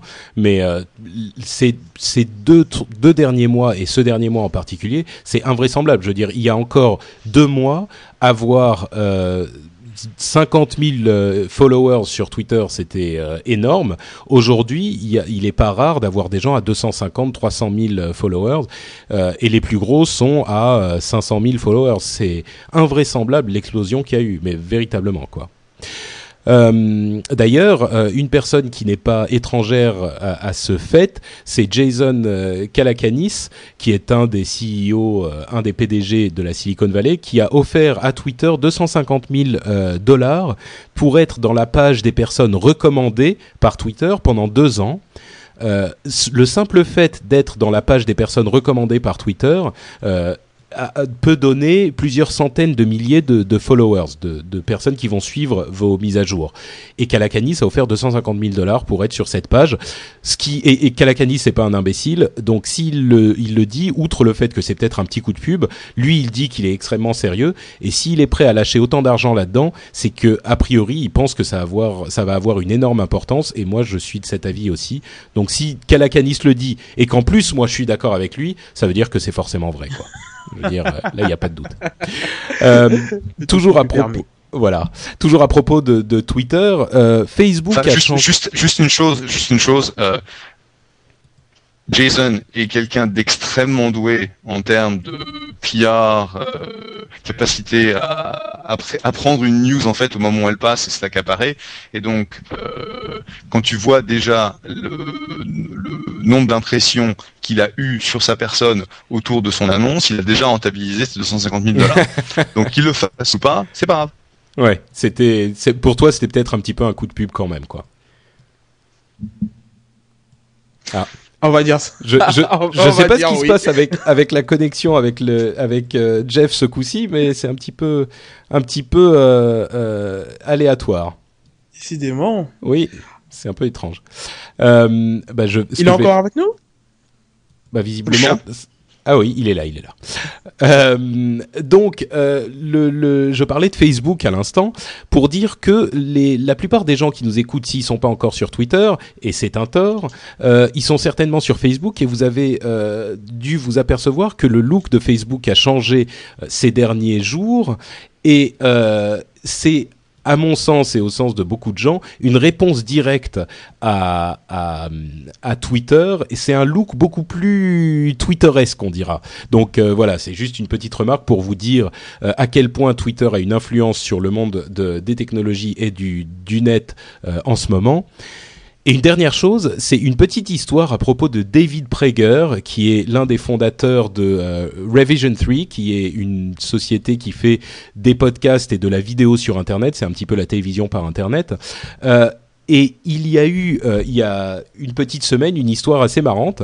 C'est que lui, il habite donc à San Francisco, bien sûr, et il y a eu un type qui est rentré chez lui, euh, un type qu'il connaissait pas, qui était même pas un voleur. Hein, C'était un type qui était complètement, euh, complètement bourré, qui rentré chez Prager et il savait pas, il l'a entendu. La première chose qu'il a fait, c'est qu'il a envoyé un Twitter pour prévenir les gens euh, qu'il y avait quelqu'un chez lui. Il s'est euh, il s'est pas trop inquiété parce qu'il a vu que c'était pas un voleur mais au fur et à mesure que le mec euh, qu'il a continué qu'il a commencé à parler avec le mec il a carrément branché sa webcam et il a streamé euh, je crois que c'était sur YouStream d'ailleurs comme sont en train de voir les euh, les nos spectateurs dans la chatroom euh, il a streamé sa discussion avec le mec et le mec était complètement pété. Il a essayé de le sortir de son lit euh, parce qu'il est venu se coucher dans le lit de, de Prager en fait. Euh, il a essayé de le sortir de son lit de le faire sortir mon de chez lui. Euh, le mec, il était à moitié bourré, mais il voulait pas sortir. Ils sont pas battus, ça a pas été violent ni rien.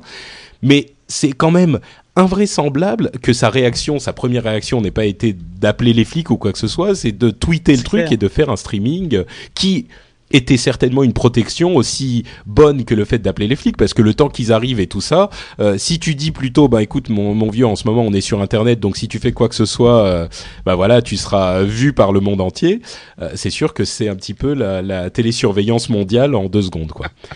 C'était marrant.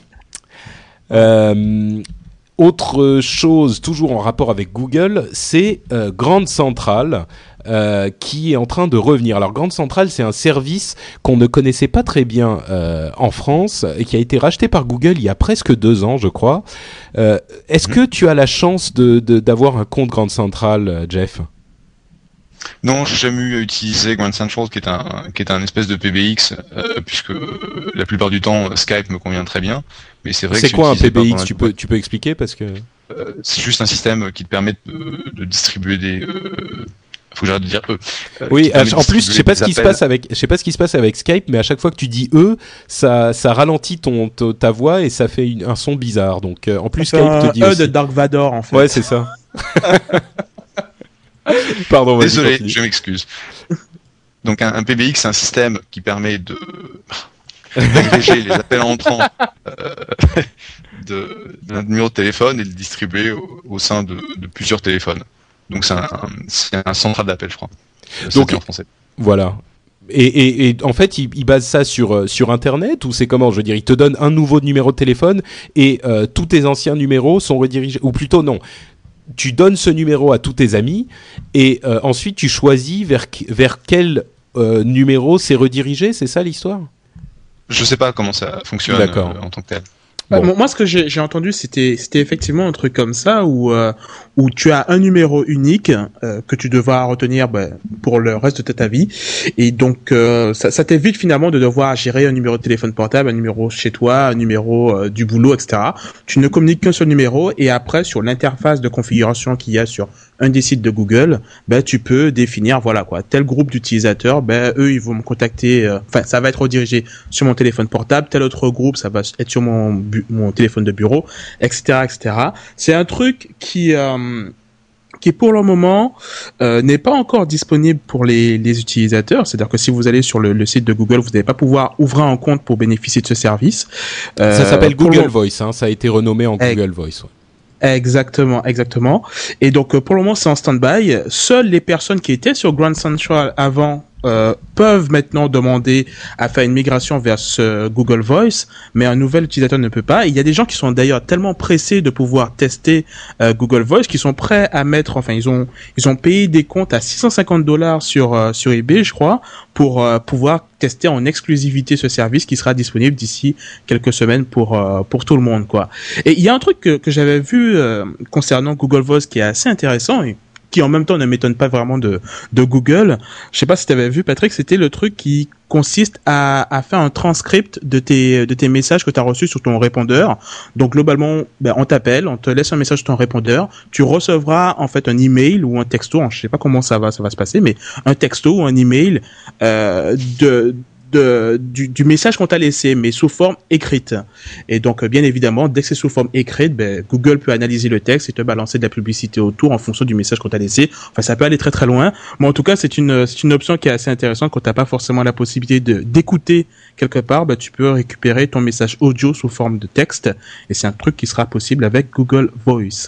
Bah, c'est le genre de choses qui sont, on ne sait pas exactement à quoi ça sert, mais on imagine toutes les possibilités, et il y a euh, forcément des choses intéressantes. Et bon, moi personnellement, euh, personne ne m'appelle jamais, donc euh, j'en aurais pas l'utilité. bon, je te laisserai un message. Oh, c'est gentil. mais mais c'est sûr que moi aussi, j'aimerais bien avoir accès à, à, Google Voice. J'ai envie de, bon, c'est peut-être mon ma pathologie de, du test des trucs nouveaux et beaux et brillants, mais mais j'aimerais vraiment le tester et je suis sûr qu'il y a des possibilités intéressantes avec ce truc. Je, je voudrais mettre les mains dessus. Mais en même temps, tu pourras pas le tester euh, en France, puisque a priori, sur ce que j'ai lu, c'est un service qui ne serait disponible qu'aux États-Unis pour le moment. Euh, il n'y a pas de projet pour le rendre disponible en Europe. Alors je sais pas, ça a peut-être évolué, ah. mais d'après ce que j'ai lu qui date de, de, mars, pour le moment, ça n'est planifié que pour les États-Unis, ce qui est un petit peu dommage. mais bon, ça va, ça, va pas tarder à arriver, je pense. Ça évoluera certainement. C'est lié aux structures de coûts, c'est lié aux structures de coûts d'appel qui sont différentes ici. Ouais, c'est sûr. Ouais. C'est-à-dire qu'aujourd'hui, ils sont capables d'offrir ce service à un coût moindre, euh, puisqu'ils ont un système de facturation, on a un système de facturation différent. Mais c'est vrai que ça c'est sympa, euh, la notion d'avoir des emails euh, qui te donnent, qui te délivrent les voicemails qu'on met sur ton téléphone, c'est quelque chose qu'on utilise beaucoup, euh, puisque c'est toujours difficile de, de lire un email, enfin d'écouter un voicemail pendant une une conférence ou pendant un meeting. Par contre, lire la transcription par email, euh, pourquoi pas. Donc ça va, ça va être une raison de plus pour que les gens ne fassent pas attention à ce qu'on dit pendant les meetings. Super. euh, bon, bah, en tout cas... c'est super rigolo. C'est super rigolo, c'est que quand ça va, euh, ça va transcrire euh, les accents américains euh, traditionnels, je dirais, qui sont où il y a très peu d'accent. Mais si jamais tu as un accent français comme le mien ou tu as un accent américain prononcé, euh, le système va transcrire tout et n'importe quoi. Et j'ai eu des cas où ah. le copain en fait me, me, rappelait en disant on sait que tu as laissé un message, mais t'as as provoqué une erreur de, du robot qui a pas été capable de reconnaître quoi que ce soit. Sauf les injures que tu laissais. Sauf les injures que tu laissais dans le message. D'accord. Bon, il faudra, il faudra un Google Voice spécial accent français en, en américain, quoi, en fait. Mais je suis sûr que Google sera capable e. de faire ça. pour comprendre les E, ouais, c'est possible. Euh, dernière chose dont je voulais parler euh, cette euh, fois-ci, c'était Apple et euh, des achats en masse euh, d'écrans tactiles de taille un petit peu plus grande que ceux qu'on a dans, nos iPhones, euh, qui laissent penser à toute l'industrie et à tous les journalistes du monde que Apple va lancer cet été ou à la fin de l'été un nouvel euh, euh, appareil qui sera une sorte de notebook ou de tablette PC ou un truc dans ce genre-là. Euh, c'est Wintech qui est le fournisseur de ces écrans, qui est un, un constructeur d'Asie, j'imagine de, de, de, Taïwan. mais je ne suis pas sûr. Hein. En tout cas, c'est Wintech qui a annoncé qu'il vendait énormément de d'écrans tactiles et la dernière fois qu'ils avaient fait une annonce comme ça, c'était le moment où euh, l'iPod Touch est arrivé. Donc c'est a priori une annonce fiable. Et on ne sait pas exactement de quoi il s'agirait, mais un, un netbook est possible, euh, même si Apple a dit il n'y a pas longtemps qu'il ne savait pas faire un netbook bon marché euh, et performant.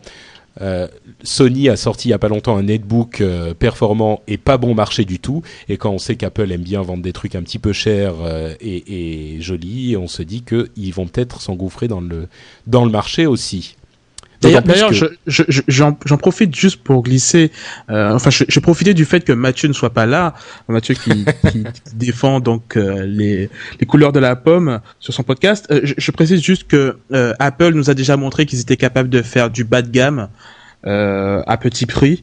je pense notamment au Mac Mini, donc ça ne m'étonnerait pas vraiment qu'il qu'il se lance également dans la dans la dans la course du netbook, quoi, parce que le Mac Mini était connu pour être peu véloce et donc euh, Apple l'a fait, donc je vois pas pourquoi il ne ferait pas un netbook non plus quoi. Mais ce netbook resterait quand même au-dessus des, des prix euh, que des, des, autres notebooks euh, du marché. Hein.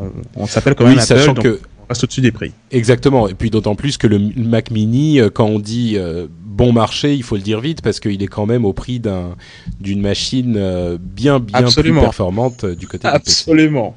Absolument. Euh, autre nouvelle du côté d'Apple, c'est le, le nouvel iPod Shuffle. on n'a pas mis d'appréciation dans les dans les notes de l'émission, donc je vais vous demander à tous les deux. Alors, peut-être que euh, je vais décrire un tout petit peu avant euh, de quoi il s'agit, et puis je vous demander à tous les deux votre appréciation de la machine. En fait, c'est un iPod Shuffle minuscule. Il se marre déjà lui. Euh, c'est un, un iPod minuscule qui est vraiment encore plus petit que celui d'avant, qui était déjà minuscule. La particularité, c'est qu'il n'y a aucun bouton sur l'appareil en lui-même, euh, on contrôle l'appareil avec un système qui s'appelle VoiceOver, qui vous annonce, décidément c'est la journée de, de, de, la voix robotique, euh, ce système vous annonce la playlist sur laquelle vous êtes, et vous pouvez, euh, avec un bouton qui est sur les écouteurs, euh, avancer dans les playlists et avancer dans les, dans les morceaux euh, en, en, en ayant l'annonce du morceau et l'annonce de la playlist qui vous est faite par la voix robotique. Voilà un petit peu le principe de l'appareil. Euh, il est très joli, il est minuscule. Euh, Yann, qu'est-ce que tu en penses? Je pense que c'est une hérésie totale, euh, honnêtement, et je suis pas le seul à le penser. Hein. Ce, ce, shuffle, c'est une vaste blague, c'est vraiment du n'importe quoi. Et, et, et, déjà pour la simple et bonne raison que euh, pour ne serait-ce que augmenter et baisser le volume, ben ce contrôle, le, augmenter et baisser le volume, c'est sur le c'est sur le fil de l'écouteur. Vous avez les contrôles, donc c'est chose qui existait déjà avant, mais euh, vous pouvez pas le faire euh, sans le, le, fil de des écouteurs qui sont fournis par Apple. Et autrement dit, si jamais vous cassez vos écouteurs sur l'iPod la, la, Shuffle et que vous rachetez des écouteurs dans le commerce, ben vous pouvez pas augmenter ni baisser le son. Donc ça c'est la première chose qui est incroyable. Et ce qui est encore plus incroyable, c'est quand on apprend que Apple a inséré à l'intérieur du, du câble de, des écouteurs une micro-puce qui sert d'authentification. Et pour dire les choses simplement, si vous, si un constructeur ne paye pas Apple pour avoir cette puce, un constructeur ne peut pas créer d'écouteurs pour l'iPod Shuffle. Donc je, trouve ça vraiment incroyable et euh, donc ce sont déjà les deux raisons pour lesquelles euh, vous ne me verrez jamais avec euh, en tout cas ce, ce modèle ce modèle là j'ai bien aimé les précédents modèles mais en tout cas celui-là enfin le fait de pouvoir de devoir payer une licence pour pouvoir concevoir des écouteurs et être obligé d'avoir les écouteurs d'Apple pour pouvoir augmenter et baisser le volume très peu pour moi. Franchement je, je ne suis pas du tout séduit par ce produit d'Apple. Jeff? C'est Apple? donc, euh, ils ont la capacité de créer des micro-marchés euh, énormes, là où il y a a priori pas de demande, où on se dit le produit ne répond pas à un besoin et il est vraiment pas bien fait. Euh, le Mac Mini, moi personnellement, j'ai toujours trouvé que c'était un veau qui n'avançait pas, mais il y a eu des tonnes de Mac Mini qui ont été vendus. donc je pense qu'on peut s'attendre à ce que Apple crée un nouveau segment dans le dans le produit d'appel. Aujourd'hui, tu regardes les différentes les différents segments où ils ont fait énormément de ventes. Euh, je crois que euh, aujourd'hui il y a 27, 27 millions, 27 millions d'iPhone et d'iPod, dans le monde qui ont été vendus. Euh, le fait de pouvoir récupérer quelques millions d'unités de plus à un prix, d'entrée, là où on va trouver des MP3 players qui sont vraiment de base, je pense qu'ils vont essayer d'aller les chercher. Mais je crois que la question n'est pas vraiment euh, est-ce qu'ils ont besoin d'un lecteur MP3 qui soit en, euh, début de segment, enfin en vraiment bon marché. Euh, dans, le principe, ils avaient déjà un iPod Shuffle avant. Là, la question est surtout ce mode de contrôle parce que Yann disait euh, on peut pas contrôler la machine si on n'a pas l'écouteur Apple. Enfin on peut pas monter ou baisser le volume mais c'est plus que ça. On peut pas contrôler du tout la machine. Il n'y a pas de bouton sur le truc. Donc le fait de brancher un écouteur qui ne soit pas sanctionné par euh, enfin cautionné par Apple euh, fera qu'il ne fonctionnera pas de toute façon. Et même s'il fonctionnait euh, s'il n'a pas de bouton si c'est pas un, un, un, écouteur spécialement conçu pour l'iPod Shuffle il fonctionnera pas donc euh, il y a une, une... Moi, moi, en fait, la manière dont je vois la chose, c'est que c'est une sorte de névrose de, de Steve Jobs qui s'est dit, moi je voudrais une machine sans bouton. et, et, les gens lui disent, mais euh, Steve, tu sais que s'il n'y a pas de bouton, je m'en fous, je veux pas de bouton, il y a trop de boutons. Là. Tu avais vu la vidéo du MacBook Wheel oui, j'avais vu, oui, c'était un truc. Ben voilà, mais oh, oh, ça, ça, devait rester une blague et aujourd'hui j'ai l'impression qu'ils ont concrétisé le truc, quoi. Presque, oui. Donc, Ceci euh, enfin... dit, ceci dit, bon, pour conclure là-dessus, euh, il faut avouer que si effectivement, moi je pense que l'implémentation là n'est pas fantastique, mais si effectivement ils réussissent à deviser un système de contrôle euh, qui puisse fonctionner sans bouton, du tout, ou alors juste avec un seul bouton, ça peut être intéressant. Moi, j'aimerais bien quand même qu'il y ait également un bouton sur le l'appareil en lui-même et pas uniquement sur le, les écouteurs, parce que c'est deux problèmes différents à la limite. Mais bon, l'idée de de l'interface utilisateur qui fonctionnerait avec un seul bouton peut ouvrir des possibilités intéressantes. Là, euh, je suis je suis d'accord avec ça. Enfin bon, c'est Apple effectivement. Autre euh, autre info. Et, tu peux imaginer et tu peux imaginer que les écouteurs vont coûter euh, un, prix euh, non négligeable puisqu'aujourd'hui un, des écouteurs de remplacement c'est 29 dollars ici. Et ces écouteurs là, comme ils sont assez fragiles, tu ah bah tous les trois mois tu peux le jeter. Hein. tous les trois à six mois. Et donc si tu as une logique embarquée, un peu d'électronique dans le dans l'écouteur, euh, j'imagine que ça va aller dans les 60 dollars et en gros tu vas avoir un, iPod Shuffle qui va être jetable, mais alors c'est l'écouteur qui va être euh, la, la, chose que tu vas payer. C'est comme le, les, les imprimantes super bon marché qui, qui te sont vendues, euh, qui te qui te nécessitent ensuite l'achat de cartouches, qui coûtent le prix de l'imprimante quasiment de cartouches d'encre quoi. Hum, hum, hum. Ouais, bon, Bref, on est tous un petit peu circonspects par rapport à ce nouvel iPod Shuffle. Un petit coucou à Mathieu quand même. D'ailleurs, je sais pas si vous avez écouté euh, MacJT cette semaine qui vient de sortir, mais il a été, il a pas été super négatif par rapport à cet iPod et ça ne m'a pas. Oui, j'ai vu ça, j'ai vu ça. Je n'étais pas très surpris en même temps. Hein. euh, autre news sur euh, Apple, c'est le, le, firmware de l'iPhone qui va euh, bientôt changer, qui va passer en version 3.0 et il y aura demain, donc on enregistre euh, cet épisode le 16 euh, mars, le lundi 16 mars. Et eh bien le mardi 17, Apple va présenter euh, ce nouveau, cette nouvelle version du système iPhone et il y aura sans doute beaucoup de nouveautés. On a eu entendu des rumeurs sur les MMS qui ont été démentis, des rumeurs sur, enfin démentis par d'autres rumeurs, donc en même temps on ne sait pas très bien. Il y a des rumeurs sur le cut and paste, le, le copier copier ah, Copier-coller. Copier-coller, voilà, merci. C'est l'américain qui me, qui me dit comment on, traduit euh, cut and paste. Je, faut que je dorme, moi.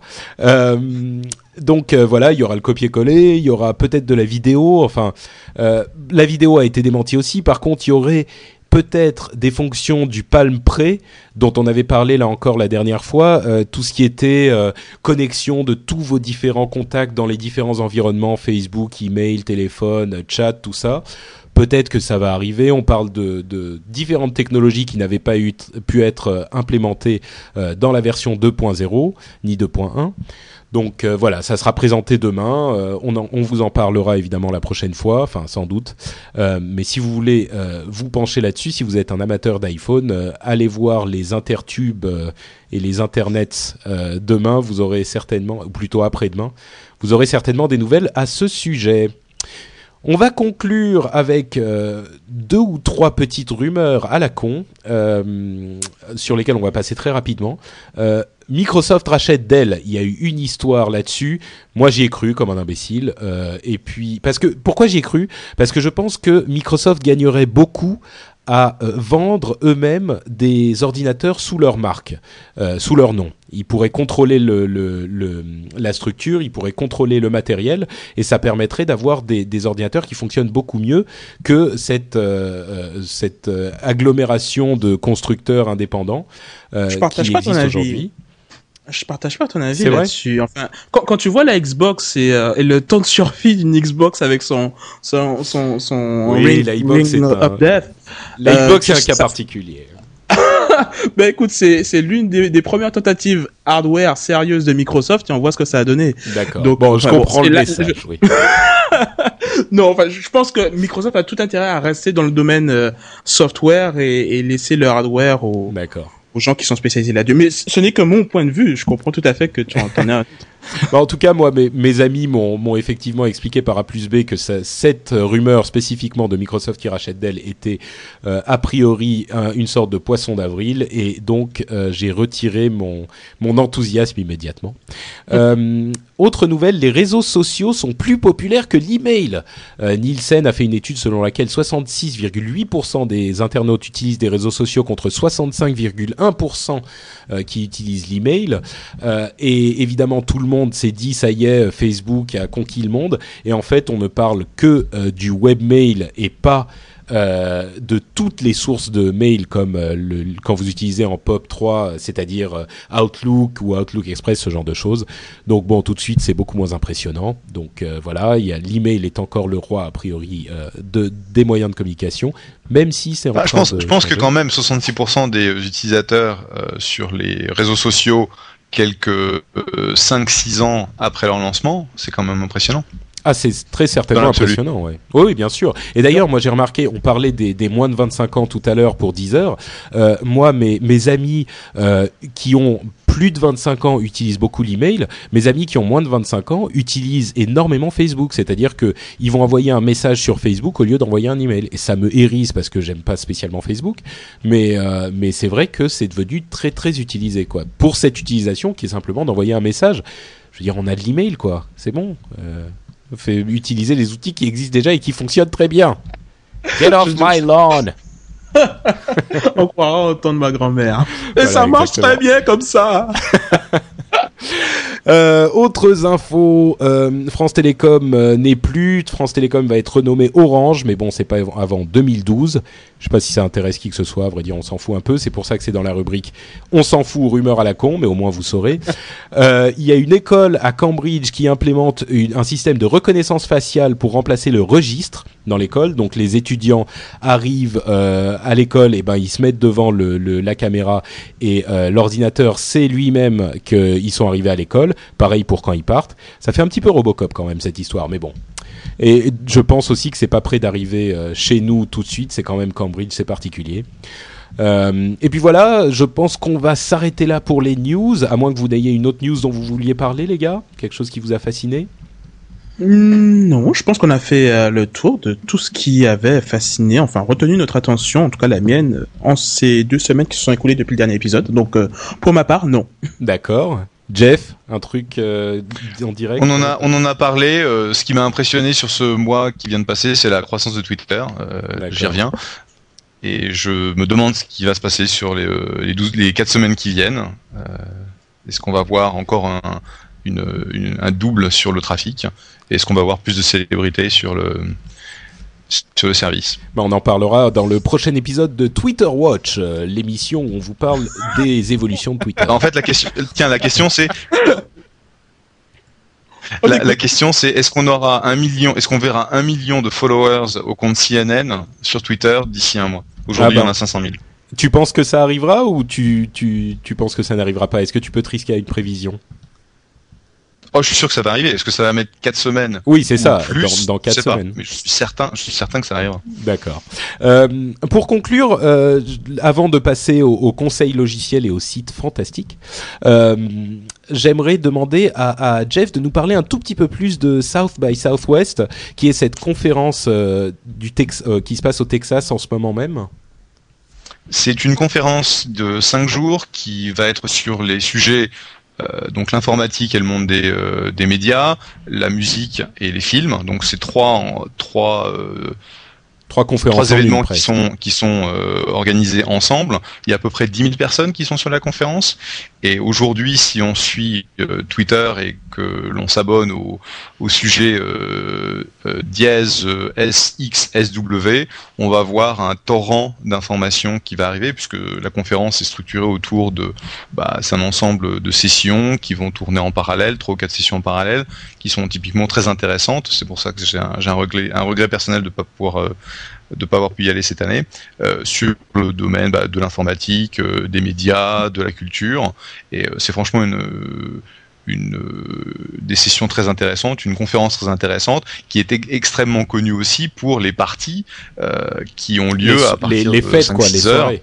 les soirées, les fêtes, oui, les parties, euh, les, les soirées, les fêtes, qui ont lieu de 6 heures le soir après la fin de la conférence jusqu'à 2-3 heures du matin pour euh, bah, dans différents bars, différents endroits. Et c'est vraiment très très sympa comme, comme ambiance. Euh, Moi, c'est vraiment, on parlait de TED la dernière fois, la conférence euh, Technology, Entertainment and Design, et South by Southwest, c'est- l'autre conférence à laquelle j'aurais vraiment aimé aller. Et euh, bon, malheureusement, c'est pas possible. Donc, euh, j'espère que j'aurai l'occasion d'y aller un jour. Et en tout cas, euh, si vous vous intéressez un tout petit peu au monde de la technologie, il est bon de savoir de quoi il s'agit, d'en avoir entendu parler euh, au moins une ou deux fois parce que c'est un événement qui est devenu majeur au milieu du Texas. Enfin, Austin est une ville un petit peu particulière au Texas. C'est pas non plus que des des, pas des vaches et des cowboys, voilà. mais c'est une conférence assez exceptionnelle dont il faut avoir entendu parler au moins une fois. Eh ben écoute, l'année prochaine, t'essaies de venir et puis j'irai avec toi. Oh bah écoute, euh, avec plaisir. On essaiera de se faire ça. Rendez-vous est pris. Euh, je ne, réserve pas encore ton billet. Hein. Je suis pas certain de pouvoir. On verra. Pas de problème. euh, conclusion de notre émission avec notre conseil logiciel. Et euh, donc, je vous parlais de Spotify. Alors, qu'est-ce qu'on va faire pour Spotify? Euh, J'ai quelques invites à, vous proposer que j'aimerais faire gagner à nos auditeurs.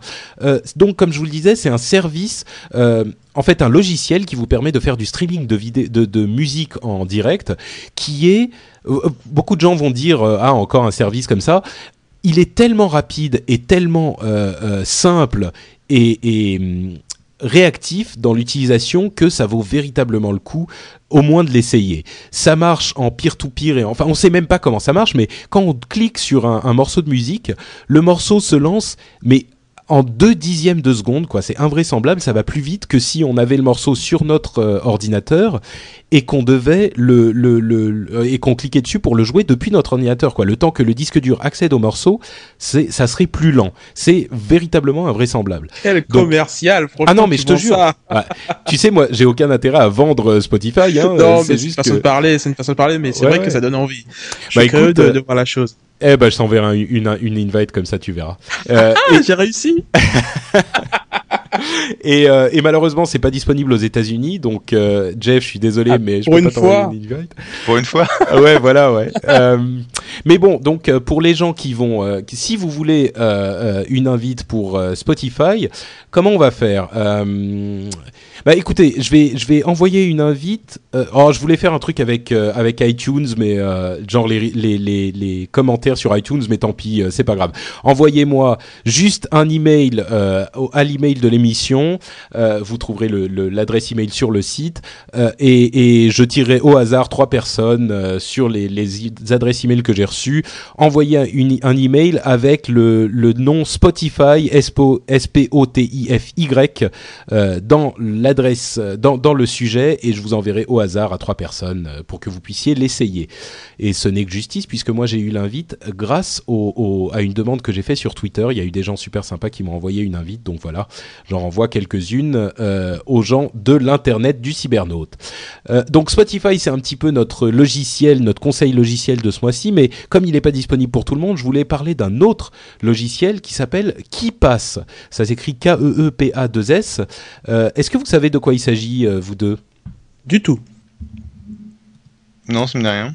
Bah en fait, c'est un petit logiciel super pratique qui va, euh, qui est fait pour euh, stocker tous vos mots de passe que vous allez utiliser. Vous savez, on a ah des tonnes mmh, de, des, tonnes de mots de passe qu'on utilise sur différents forums, sites internet, euh, euh, email, euh, adresse email, etc., etc.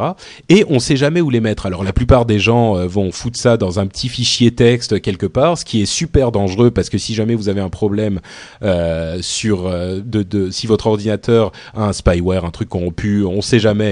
Et eh ben ça peut être quelqu'un peut récupérer ce fichier. Et eh ben là vous le mettez dans KeePass, qui est il y a une interface relativement simple et qui va stocker tout ça en, avec un, cryptage euh, assez élevé. Et, euh, et, vous allez pouvoir garder tout ça de manière complètement, euh, complètement sécurisée. Et, et, voilà, donc c'est un logiciel super bien fait que je recommande à tout le monde, qui va vous simplifier la vie pour tout ça et que vraiment qui est une meilleure solution que de stocker tous vos mots de passe euh, quelque part euh, sur un bout de papier ou sur votre ordinateur dans un fichier texte. Euh, enfin bon, je ne vais pas me répéter. Allez voir qui passe. Ça marche pour tout. Ça marche pour tout type de produit ou c'est pour les mots de passe sur Internet? Non, vous pouvez utiliser pour ça pour n'importe quel type de produit. C'est fait pour ça à la base, mais vous pouvez utiliser. Parce que sur, sur Internet, moi j'utilise Xmarks. Euh, qui est la, nouvelle, génération de Foxmarks, qui était connue pour être euh, un bookmarker que tu peux utiliser euh, sur différentes machines. Comme ça, tu synchronises tes bookmarks. Ils se sont renommés Xmarks pour se détacher un petit peu de Firefox. Et ils ont cette fonctionnalité de sauvegarde des passwords que tu peux sauvegarder et réutiliser sur d'autres machines. Tout à fait. Ça synchronise tous tes passwords entre les différentes machines, en- fait. Mais la différence, c'est que là, tu peux choisir de faire n'importe quel mot de passe. Ça peut te servir pour tes emails, par exemple, aussi. Et tu as un fichier euh, qui est euh, crypté euh, ensuite, un fichier crypté, et tu peux le transférer d'une machine à l'autre facilement. Tu peux. Enfin, c'est une autre solution, effectivement, qui fonctionne, qui fonctionne aussi bien, quoi. Tu m'as un petit peu euh, coupé mon enthousiasme pour qui passe là en parlant de, de Xmarks. Je t'offre une autre, je t'offre une alternative qui est aussi euh, très, euh, c'est un très bon produit en fait. Tout à fait. Mais si vous ne faites pas confiance aux- à ces gens bizarres sur Internet de Xmarks, que j'utilise aussi entre parenthèses, euh, vous pouvez essayer qu'ils passent. Bon, l'un ou l'autre fonctionne très très bien.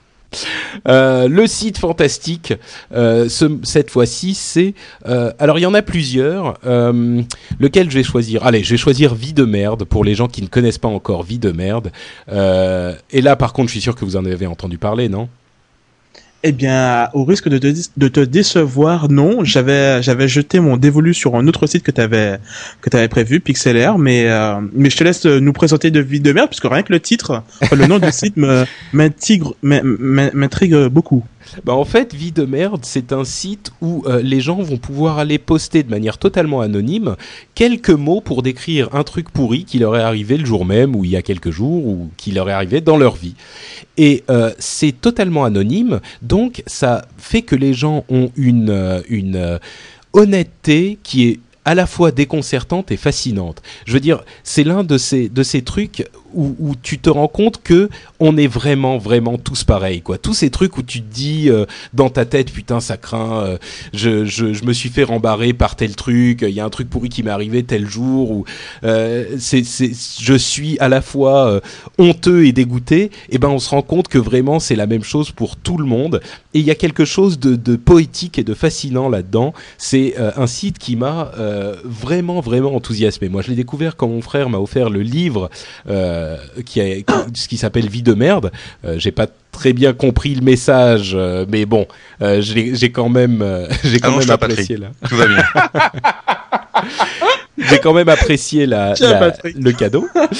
mais euh, mais euh, enfin franchement, allez voir sur videmerde.fr euh, et lisez les, les différents petits témoignages. Vous allez voir que euh, c'est difficile de s'en de s'en défaire parce que c'est quelque chose de véritablement fascinant. Voilà, j'ai fait mon petit ma petite salade.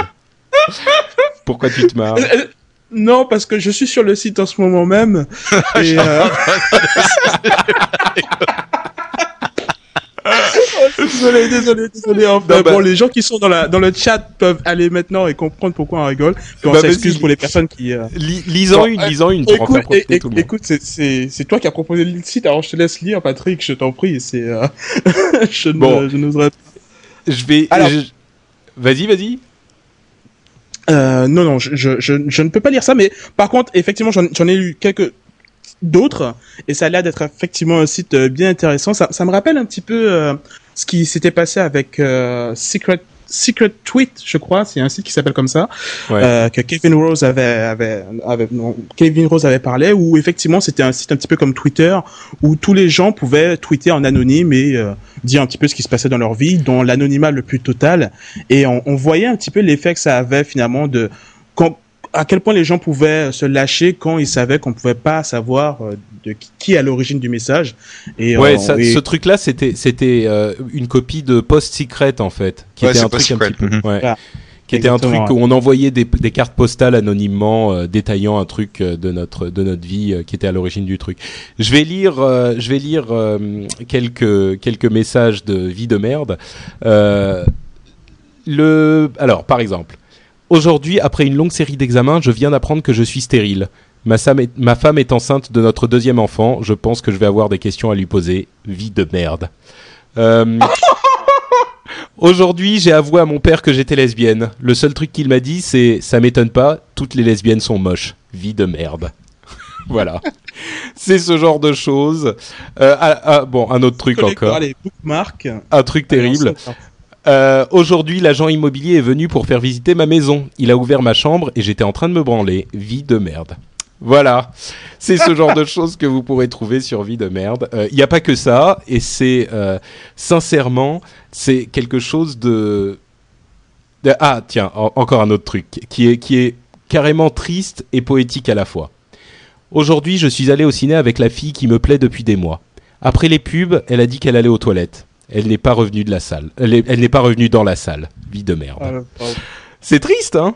Enfin bon, Ah ouais, voilà. allez-y. C'est vraiment, c'est vraiment un site, un site euh, excellent. Euh, et du coup, euh, on va passer à euh, notre. euh, là, bah, c'est la fin. Voilà, c'est la fin de l'émission. Euh, je vais, euh, je vais faire un tout petit, euh, un tout petit laïus sur iTunes pour vous demander d'aller sur iTunes pour nous laisser un petit euh, commentaire, une petite review, euh, un petit euh, message. Ça nous aide en fait à être un petit peu plus présent sur l'iTunes Store, qui est le moyen de diffuser l'émission le plus le plus simple et pour de nouvelles personnes découvrir l'émission. Et je voudrais lire un message que nous a laissé David. On a aujourd'hui 19 avis. C'est pas énorme, mais bon, j'espère qu'on en aura un petit peu plus à l'avenir. David a dit Geek, mais pas trop. Très bon podcast sur les nouvelles technologies. Comparé à la plupart des podcasts, il n'énumère pas les nouveaux gadgets euh, et autres, mais s'attache à les analyser avec des points de vue hétéroclites. Et je trouve que c'est euh, exactement le, type de, choses que je visais quand j'ai euh, commencé l'émission, c'est-à-dire que je veux vraiment parler de, la technologie dans un langage clair et qui parle à tout le monde. Donc voilà, visiblement le but est atteint. Je remercie David pour, pour ce commentaire sur iTunes. Et si, comme lui, vous voulez aller faire un petit commentaire, n'hésitez pas, ça nous aidera pas mal. Le site où vous pouvez retrouver tous euh, les commentaires euh, sur les émissions, les notes euh, de l'émission et les liens euh, dont on a parlé cette fois-ci, euh, c'est lrdv.fr. Comme toujours, le rendez-vous tech, ça, ça, ça se met en abréviation euh, LRDV, si on le dit très vite. Je suis aussi en train de transférer tous les sites, tous mes sites différents vers mon site principal qui s'appelle French Spin. Donc ne vous ne paniquez pas si vous allez sur lrdv.fr et que vous êtes transféré vers frenchspin.com, c'est mon site principal aussi où j'ai toutes mes différentes émissions et mes différents petits projets internet. Donc voilà, il y aura un site central euh, pour tout ça à partir de maintenant et le mail auquel vous pouvez envoyer euh, des suggestions, des commentaires euh, et n'oubliez pas si vous voulez un petit une invitation pour Spotify, vous pouvez envoyer un email là-bas aussi, c'est tech at frenchspin.com. Frenchspin, c'est F-R-E-N-C-H-S-P-I-N, bah, comme Frenchspin, quoi, .com. Euh, et voilà, c'est à peu près tout. Les gars, quelque chose dont vous voulez parler, comme d'habitude, un site, euh, quelque chose Non? Twitter, vos, vos, vos, vos comptes Twitter, peut-être? Alors, je vais, je vais dire deux choses. Donc, la, la première, c'est que euh, ceux qui nous suivent donc euh, sur Twitter, donc euh, Yann Allé, enfin Twitter slash Yann pour moi euh, et euh, slash notre Patrick Patrick, ont peut-être remarqué qu'à un moment, on a eu une petite discussion euh, au niveau des, des clients lourds, euh, du fait que je n'étais pas vraiment partisan de ces, de ces, de ces technologies, les, les clients euh, riches qu'on retrouve sur Internet, les Facebook, les machins comme ça. Et Patrick avait noté pour cet épisode un site qui s'appelle Pixelair qui, si je dois résumer la chose, c'est un Photoshop dans Internet Explorer. Et j'étais vraiment très très méfiant de la chose et j'ai été vraiment très très surpris de la rapidi- rapidité, de la de la fluidité de la chose. C'est un, un site que je recommande vraiment à, à toutes les personnes qui ont un petit traitement d'image à faire et qui ont besoin quand même d'un outil robuste et riche, aussi riche que Photoshop. Donc c'est pixlr.com. C'est un Photoshop online, gratuit, qui fonctionne très très bien. Et, euh, et donc voilà quoi. C'était juste le petit coup de pub que je voulais Ah, faire. mais- Et puis si vous... Mais, mais donc ça veut dire ça veut dire que tu euh, tu reviens sur ce que tu as dit euh, finalement? Parce que quand j'ai parlé de ce truc c'était t'étais quand même très méfiant hein. tu disais oui Non. non, c'est un client lourd tout ça c'est un truc flash euh. Je, je- je ne reviens pas sur ce que j'ai dit parce que je suis de très mauvaise foi et je déteste admettre mes torts. Donc, euh, mais mais je, je dirais quand même que cet outil-là, en l'occurrence, il a été très très bien développé et on ne sent pas euh, le fait que c'est un client riche qui est en train d'être téléchargé. On ne sent pas la lourdeur habituelle des autres gros sites flash qui se prétendent clients riches et qui en fait ne sont que des clients lourds. Donc, je le recommande vraiment euh, à toutes les personnes qui ont des petits traitements à faire. Quoi. donc Mais je voilà. Jeff Moi, j'ai euh, utilisé sur la dans la semaine dernière le, le- la nouvelle version de TapTap Revenge. Je ne sais pas si c'est quelque chose qui est disponible euh, sur le sur iTunes en, en France ou en Europe. oui c'est TapTap bien sûr il le est jeu numéro. ouais bah, c'est le jeu numéro 1 en fait sur le sur l'iPhone. La nouvelle version vient d'arriver et euh, j'ai essayé de travailler sur le soft pour arriver à 100 000 points en version extrême. Et ben c'est dur, mais c'est super sympa. ouais, Tap Tap qui est une sorte de Guitar Hero, un mix entre Guitar Hero et, euh, et Dance Dance Revolution en quelque sorte avec les doigts. Bon, je pense que beaucoup de gens connaissent, mais si vous avez un iPhone ou un iPod Touch, euh, n'hésitez pas à aller télécharger euh, ce, ce petit jeu et vous passerez de bons moments avec. Euh, Jeff sur Twitter, c'est Jeff. Jeff pas Souter, c'est Jeff, ouais. Je te déteste toujours autant pour ça, mais bon. Euh, donc euh, n'hésitez pas à suivre Jeff si vous voulez, ne serait-ce que, vous savez quoi? Twitter va devenir très important, je pense qu'on l'a assez répété. Allez réserver votre nom sur Twitter, votre pseudo, votre le, nom que vous utilisez d'habitude sur Internet, parce que d'ici quelques mois, euh, Twitter va arriver en France, et si vous n'avez pas réservé votre pseudo, vous serez super déçu et euh, super euh, dégoûté. Donc allez-y dès maintenant, et puis tant qu'à faire, vous pouvez suivre Jeff, Yann et moi du même coup. Hein. Tant qu'à faire, c'est toujours ça de fait. N'hésitez pas. Voilà, c'est la fin de notre émission euh, pour euh, cette fois-ci. Je vais vous donner rendez-vous euh, à vous, les auditeurs, et à la chatroom euh, le, la prochaine fois dans deux semaines. Et puis, bah, d'ici là, on vous souhaite de vous bien vous amuser sur Internet comme d'habitude. Et euh, on vous dit donc à la prochaine fois. Merci à tous. Ciao, ciao. Salut Au revoir.